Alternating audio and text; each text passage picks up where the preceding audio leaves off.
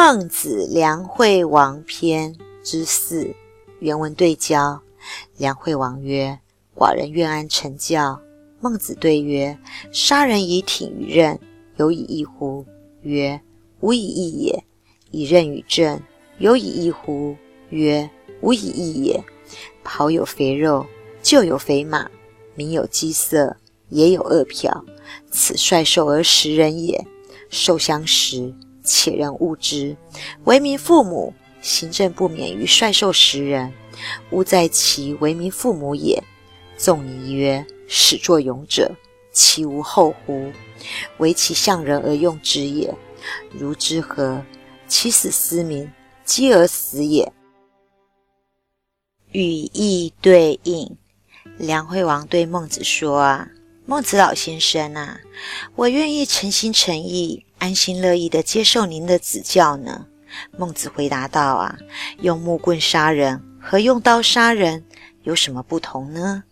梁惠王说：“啊，没有什么不同啊。”孟子再问道：“那么呢？用刀子杀人和用政治杀人又有什么不同呢？”梁惠王回答道：“也没有什么不同呀。”孟子便说：“啊，厨房里啊。”有肥美的肉，马厩里呢有健壮的马。可是啊，老百姓呢却只能是面带饥饿的脸色，而野外呢到处都有饿死的尸体。这如同领导、长官、君主领着野兽、禽兽去吃人，禽兽互相残杀，尚且呢让人厌恶。身为君王的你。是人民老百姓的父母官，推行政事，竟不免呢带领着禽兽来吃人。如此一来啊，哪里还配得上作为人民的父母官呢？孔子说啊，第一个制作殉葬用的木偶人，必定会绝子绝孙吧？这是因为啊，他做的太像人形，而被用来从葬、殉葬。